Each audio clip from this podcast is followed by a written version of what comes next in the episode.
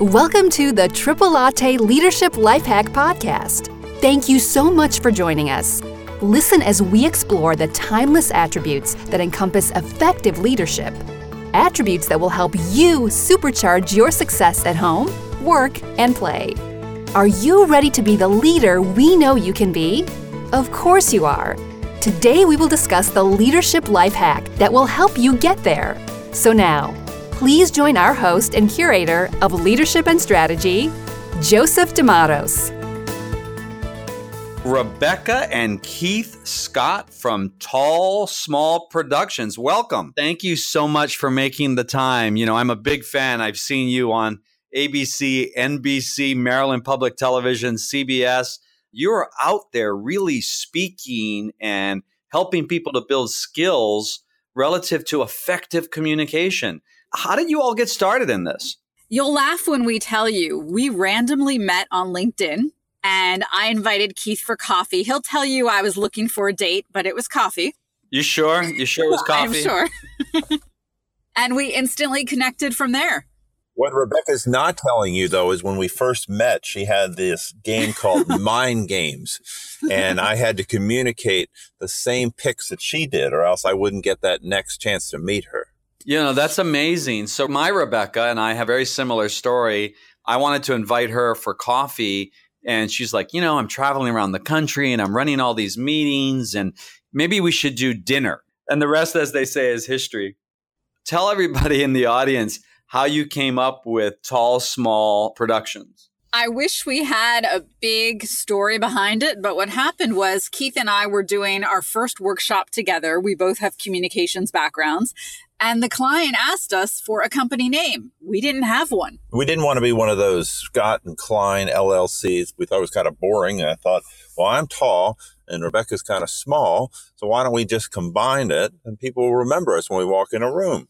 We thought, oh, it's a good name. Our parents thought we were nuts. They said, man, that name is never going to fly out there. And we've kept it ever since. And it turned out. oh, but out it's stuck. It, it's yeah. stuck. And my maiden name Klein means small in German. And then there's right. the whole idea of I was always supposed to be tall, thought I would be tall, and it all ended at five two. And that's wow. how people recognize us when we walk in. Six foot nine, five two, hard to hide. What was your training for each of you in communications that led to you following this passion to start this enterprise? My background is in lobbying and working with the Baltimore County Chamber of Commerce. I was used to negotiating, dealing with legislative issues, but also finding ways to bring consensus and to work on that ever needed art of persuasion and persuasion was equally important in my role as a TV reporter and producer, where you had to very quickly get people to open up and talk in time to have your story put together for that day's show. And from there, I helped companies launch marketing plans and was a company spokesperson. And when we came together, we found we had the exact same approach to communication. Wow. Yeah, that resonates with me. So let me ask you a question. You all are the experts. Can effective communication at the highest level can it really be learned? Absolutely. Everybody can learn communication, whether that's from the verbal or utilizing body language. All they have to do is get into their authentic self. And it's more about stripping away from the communication than adding to it. A lot of people lose their messaging because their words are surrounded by fluff of filler words and weak phrases. And when you pull all of that away, the clear communication emerges. And Keith and I love working with people who think they need to spend days and days and days with us when in an hour and a half we solve a lot of problems. Right. So, what would you say is the number one thing that people should know about effective communication?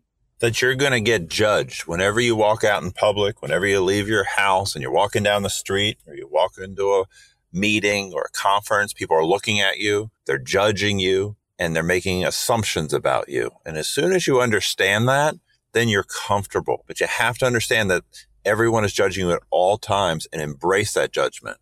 And you have to get to the point where you don't care what that judgment is and you go with what you know is right. It's powerful. So, Keith, let's say that you're in a really, you know, let's look at your role as a leader in the Baltimore Chamber of Commerce. Let's say that you're off put by a greeting at an important meeting as an example. You're in the meeting, mm-hmm. you were prepared for the meeting, you had your must air points, you reflected on what you wanted out of the meeting, you looked at the other participants with whom you were going to meet prior to the meeting and sort of looked at their communication style and tried to figure out what success would be for them in that meeting. You have prepared to the point that you are confident about this interaction and you go into the meeting and something incredibly off putting happens in your initial exchange with one of the other meeting participants. How do you handle that? First of all, I, I would never be that prepared. I'll tell you that. I'll just be authentic and real. I'm like, man, that's a lot of preparation. But the second thing is you got to always be ready to pivot because nothing goes as planned in life, right? Life is a bunch of gray areas all the time. And so at any time, something can drop, something can change, your audience can change, someone can turn on you. You have to be ready to pivot like in a game at all times. And then the second thing is many times people then clam up. Someone says something to you, you're like, oh, I wasn't prepared. What do I do? You have to learn how to have fun with it and throw it back at them and have fun and laugh at it. Many times people are afraid of confrontation, but confrontation is friction and that makes things move forward. Rebecca, what would you add to that? That the key, as Keith said, is to not over prepare and go with your gut instinct. And in any situation, it's when we over prepare that we fall into the trap of simultaneously talking to ourselves and then we're not fully engaged with the other person. If you're focused on making key points, for example, you're constantly beating yourself up if you miss one. But if instead you come up with a few key bullets of what it is you want to convey, then you won't be as likely to fall off course and get stuck. Right. I think it was Stephen Covey who said, listen with the intent to understand, not the intent to reply. Absolutely. There you go. There you go. And, that, and that's the key. And we work with a lot of companies in their board meetings, staff meetings, where people are just sitting on the edge of their seat, ready to reply, but they are not comprehending. And that's why the meetings go on and on. The meetings go double in length because we'll find a lot of people will say the exact same thing right on top of each other because nobody is tuned in to everybody else. And we play a game with people that opens their eyes and ears up to this, where we'll line up eight people and we'll ask them to close their eyes and their job is to count to 20, but they can't go in order or in a pattern. And it's all about effective listening and paying attention to each other's rhythms. And some groups can get this right away and other groups, it's like Chutes and Ladders. They can't get past three or four. Is there a common observation on why some groups excel at this versus others don't? They don't have an understanding of the natural rhythm, the body language, pacing, timing. They're really, it's like on edge. It's like they drank a couple Red Bulls mm-hmm. and their energy levels on the edge. They can't listen well and interpret people's personalities and you can kind of feel who in the room is going to go first and who's going to lay back a little bit. They don't have that situational awareness. Yesterday, we were working with PayPal for the first time, and this was a cohesive, bonded group. They knew how to laugh together. They were supportive and encouraging of each other all through the session. And when we got to this game, something happened that has never happened before. They made it to 20 because they get each other. They understand it. They had that dynamic. And Keith, you introduced something there that I think I really want to explicitly call out because you talked about members of the group in that exercising identifying key features in nonverbal communication. I mean, when I was sort of sitting here and actively listening what you were sharing, I heard a lot of more reference, many, many more reference points to nonverbal communication than I did verbal communication. It's 70% of all communication. And most people do not pick up on this when they walk into a room to quickly size up everything going on in that room, the manner in which people are holding their bodies, how they're sitting, the clothing that they're wearing, the place where they decide to stay in the room there's a million different situational things that you have to be able to pick up on quickly and that we teach people how to do so that you can make judgments on how people are going to communicate. You know, guys, I've been blessed in my career to work in the private sector, the nonprofit sector, and in government. And one of the things that I've observed across all of those sectors is this tension that leaders have between mindfulness and action. First of all, do you come across that amongst leaders? And then what's the communication implication of this tension between mindfulness on the one hand and taking action on the Can other. Can you share an example with us? I think it's a great example. So, I had the great fortune of working with AARP during a time when we fought to get a drug benefit in Medicare in 2002 and 2003. And we had a community of leaders, a committee that was established um, that was called a council. I won't get into the name, but and who was on it. I, I will say that it met weekly and it included the CEO, COO, and key leaders of what at the time was a billion dollar non profit entity with an extraordinary brand, AARP. And one of the observations of the group was, and the people in the group realized it, is that these were all highly successful leaders, male and female leaders of various ages.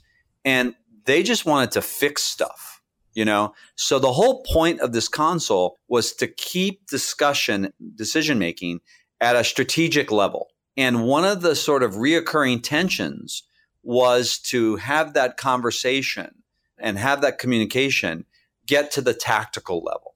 In the end, these were not the leaders that were charged with tactically bringing this advocacy fight on the ground. Uh, these were the folks that were charged with dealing with the really important policy features, the strategic decisions, but they just got so caught up sometimes in taking action. We just got so caught up in times taking action that we weren't sort of mindful of our focus that we were there to be strategic thinkers. So that would be an example. We see that happen a lot where people, instead of brainstorming and collaborating and coming together, they go immediately to that outcome. And sometimes right. they forget to pay attention to the more quiet people at the table who don't jump right in with the action, the thinkers. And the key is to be mindful of everybody you have at the table and not always to pounce in with your ideas and to recognize that oftentimes the best solution is a combination of three or four ideas and not any and one single one that people came into the room with. Yeah, that resonates. I like to imagine in my mind a small southern town where the pace of life is a little slower. And when sitting around to make a decision, we train people take some time, let it digest in your mind. Think about all the outcomes, how it's going to play out before you take action, but to slow things down a little bit. We need that time in our brains to process because our initial idea of something is not always the final one. You know, we think of painting or building something. We get one idea, but then when we buy the supplies, we're like, wait a minute, that's not going to work. We need to do it this way. So taking that time to digest and allow ideas to percolate is something that saves time in the long run. And when you begin to pay a lot of attention to body language, you can see this common need in people. If you see someone, for example, rubbing their chin, that means that they are lowering their heart rate. They may not know they need to do that yet. It's an instinctual thing. But when someone's doing that or rubbing their collarbone or playing with a necklace or their hair, they need things to slow down because they're hesitating about something. And the most incredible opportunity you can take is to acknowledge that and either pause and give that person a moment to think or ask directly, can I clarify something? But too often people bulldoze right on to the next agenda item. Yeah, I know that's something that really I learned when I worked for Governor Waihee in Hawaii. It's something that I've tried to apply in my professional practice. You know, it's helpful in my personal life as well. I'm less successful, I think, in my personal life applying that. But this notion of everything we have in life has a mm-hmm. pause button. You know, so we must have had a concept of the value of pause to created our machines with mm, pause Think buttons, about early, right? early no, days in tribal life. Tribes would come together around a circle. They would pass a talking stick. Each person would have a chance to vocalize. But silence was a key part of that decision making. Just being in the silence allows the brain to unfilter and relax. But we've moved to an area where our social media, everything is hurry, hurry, hurry. We have apps we can run in and get what we need before we have a chance to even think, do we need it? We need to have that time to slow down and process to make proper decisions. And the same happens with emails and text messages. All too often, people respond immediately without taking a moment to absorb. And then it takes far longer to undo the harsh words or the abrupt phrases we often use when we're feeling emotional and frustrated. In fact, this works with raising kids too. When our kids get incredibly upset about something, we'll often have them go take a walk around the block or take a few moments and then come back and have the talk. And it's always a far more productive talk that way. Yeah, I think it's powerful. I think it was President Lincoln who had the practice of when he was very, very upset about something, he would write a letter and express in the moment how upset and his frustration about the specific situation at hand. And then he'd put the letter in his desk and decide later whether he should send it. And, uh, you know, it's obviously informed the thinking of people like Colin Powell who, and others who, in their leadership advice, say, you know, it's really bad today. Tomorrow will be better. You know, write the email, put it in your draft. Don't send it now. You know, maybe look at it tomorrow, the next day, if it wasn't really, really essential in terms of timeliness, and see if you still want to send it and say it mm-hmm. that way. I also think people don't do this enough is listening to that inner spirit that you have. You, you, know, people call it many different things, but if your gut says this is the right or wrong thing to say or do, listen to that because there's always, we're believers that there's a voice telling you you should go ahead, you should sit back a little bit, but listen to that voice. And it will really guide you in many ways to make the proper decisions. Are there some specific tools that three or four tools that you give to your clients or in your seminars, whether it's for their personal life or their professional life, just a, a core set of three or four rules and do these action steps, and you will profoundly see the difference in your communication, how effective it is, how you feel about yes, it? Yes. Number one is to have situational awareness. When you walk into a room, know that people are looking at you, you're looking at them, and never have your blinders on keep watch for people's body language and react to it rather than going on with what you intended to do. Another rule would be whatever you go to discuss or tell other people about or in a presentation, make it so that fourth graders can understand what you're talking about and make it folksy, relatable, and understandable. Never make something more complicated than it needs to be. There's no reason to make things more complicated. And think of any presentation you're making as a Super Bowl commercial where hundreds of thousands of dollars ride on every single word. And when you begin to look at things that way, you strip away a lot of the phrases that become exit ramps where people tune out of conversations. A lot of presentations, for example, start with, well, today I would like to start off by telling you about three key points. We'll go through this PowerPoint. And by the time the person makes the first point, everybody is already lost. That's the journalist yes. in you, Rebecca. If it bleeds, it leads. You know, but we we tone that down a little for tall small.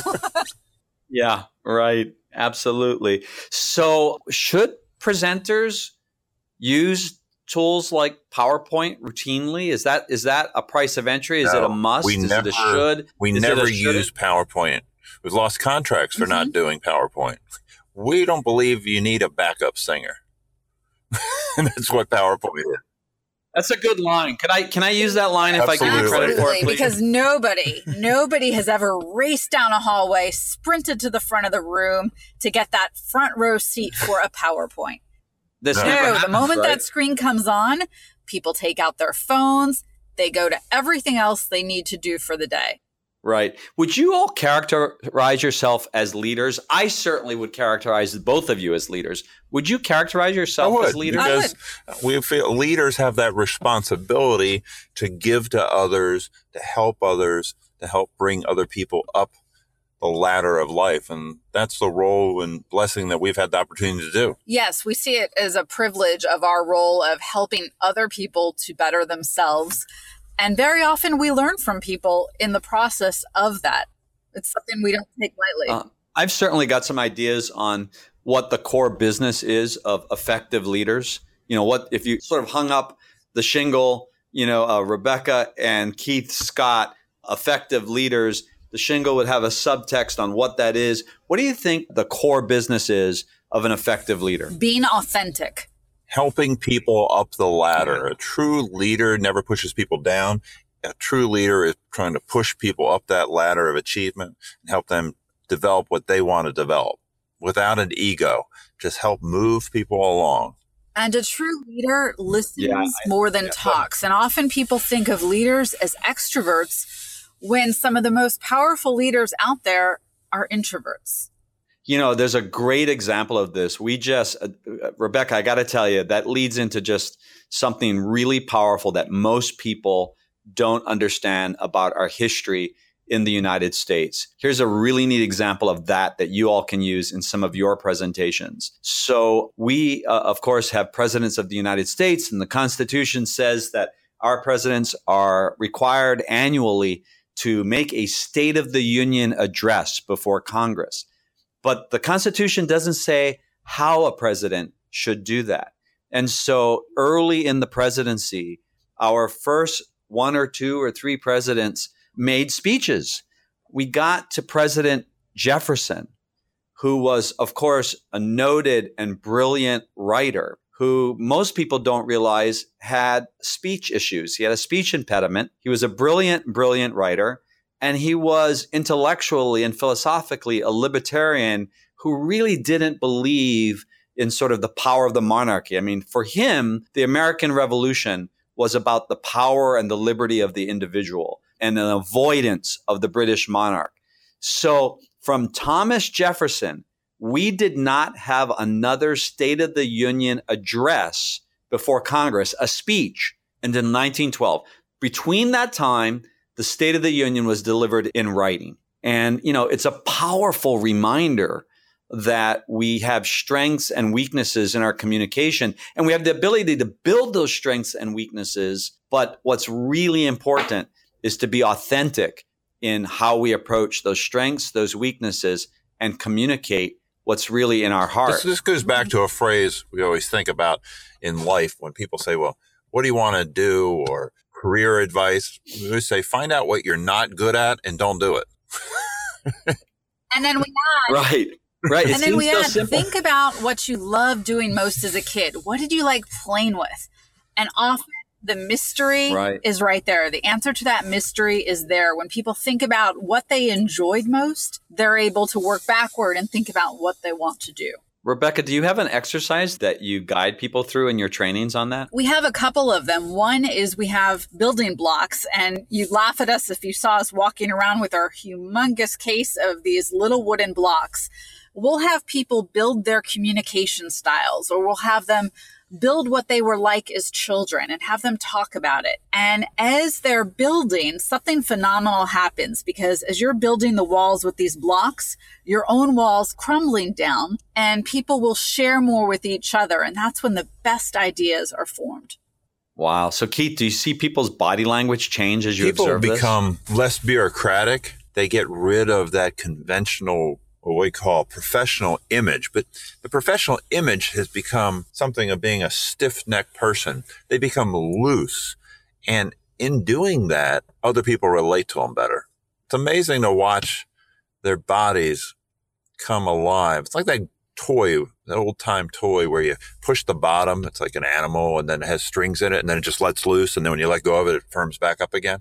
It's Yeah, just no, I watching that remember Body it, like yeah. relax, just come into its own self. It's incredible. You get a sense that the people are real all of a sudden. Before we do this exercise, people are often sitting there stiff, exactly how they think they're supposed to attend a session. They have their pen and paper out, they're ready to take notes. And then you give them these blocks and something happens. It's incredible. They're able to access a part of themselves they haven't in years. I think Tony Robbins talks about the get to mindset versus the got to mindset. You know, that sort of, oh, I got to go to this training. I've got my pad and I've got my pen and I don't know, versus, wow, I got to do that. I got to work with blocks today. That was so cool, right? The difference between those similar to the energy idea of you wake up and you're like, man, I got to take the dog out, or I get to take the dog out. I'm lucky enough to have a dog and can afford to pay for the food that the dog eats. Yes, you should remember that tonight. and I got the time. I've got the time to take the dog out. It's remembering. It's not always easy to do. No. It's not. By the way, Rebecca was like this morning. She's like, "Are you going to take the dog out?" And there was a split second there where I was really not perfect. And I was like, really? It took me about, I got to tell you, Keith, it took me about two seconds where I got to my got to versus get to moment. But I did, I did get to it.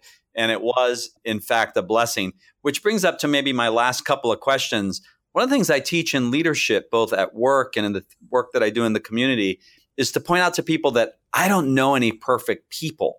So I don't I don't know any perfect leaders. And so part of this experience of evolving as a communicator, evolving as a servant leader really requires embracing the fact that it is a learning experience and it's not good or bad, it's effective or ineffective. And um, mistakes are going to be made and they're Absolutely. meant to be learned from. And it's about learning to laugh at those mistakes rather than to get pulled down into the dumps about them, to recognize that in a day or two, you won't even remember that that mistake happened. Most of us are not out there doing brain surgery, and we see people get incredibly wound up in the minutia, in the weeds of the smallest things, and helping them to learn and look past it and see it for what it is. It's similar to watching the Olympics now. When you watch the tapes of people having a crash on their skis or on their bobsled, for a split second, you're right. They're frustrated, they're angry. But if they didn't have that, then they wouldn't know how to get faster because they'd say, well, what did I do wrong? And I'm not going to do that again. Exactly, because friction moves us right. forward. If we don't have friction, there's no movement. Right. So embrace the failure, uh, own the grief, learn what you need to learn from it, move exactly. forward, do well better. Put. Well, thank you. I'm learning from you. You guys must be credible communications teachers. What would you add that I didn't ask you about today on our call? This is a typical reporter question, isn't it, Rebecca? Mm-hmm. We always say that should be the last question in an great. interview because that's always the soundbite that gets most used. But you had such great questions. Thank you. That's very kind of you. Very, very, very kind of you. So, how can people reach out to small, small, tall, small productions? Like. well, I was going to ask you about that. I really was on why why why it wasn't small, tall productions, but I figured you know uh, maybe uh, not go there has today. a better but ring to it. It's a good rhythm. It has it does have a good rhythm actually. So how can folks reach out to you and say, "Hey, I would You can visit us online at tallsmallproductions.org. There's a contact us button. All you have to do is write down that website and from there you can visit us on Facebook, LinkedIn, Twitter and email us. And you have offerings that include group sessions, keynote speeches. Again, I've seen you all on television a bunch. So the type of events you can do are wide ranging, right? Everything from is it one on one to group work to keynotes? Absolutely, is, we is do it all. Much, right? And many times the keynote will lead to a group session. And then one of the things that we love to do with our group sessions is called on demand, where once the group session's done, we'll come back in and meet with individuals for 30 minutes, 45 minutes individually and help them in a private session figure out what's the next step for them without everybody else listening in. And we love that. And all three of these things work together. Well, you know, I cannot thank you enough for making the time today for this discussion. I learned so much. Uh, I admire what you do. Um, my observation on what you offer in community, in what you do for your business, is you are making ceaseless deposits in the accounts of others that allow them to be their best selves. And I really appreciate it and learned so much today. So thank you so much for making the time. Thank, Thank you very you. much. We Thank had a great time. Us. It was an honor to be on your show. It was awesome. Be well. Thank you so much for listening to the Triple Latte Leadership Life Hack Podcast. If you enjoyed this episode, please let us know by giving us a five star rating on iTunes. For more tools on achieving your goals as a leader, please visit Triple Latte Leadership on Facebook. Be sure to like our page so you can stay updated on our offerings. To contact Joe D'Amatos, please send an email to ceo at triplelatteleadership.com. Be well.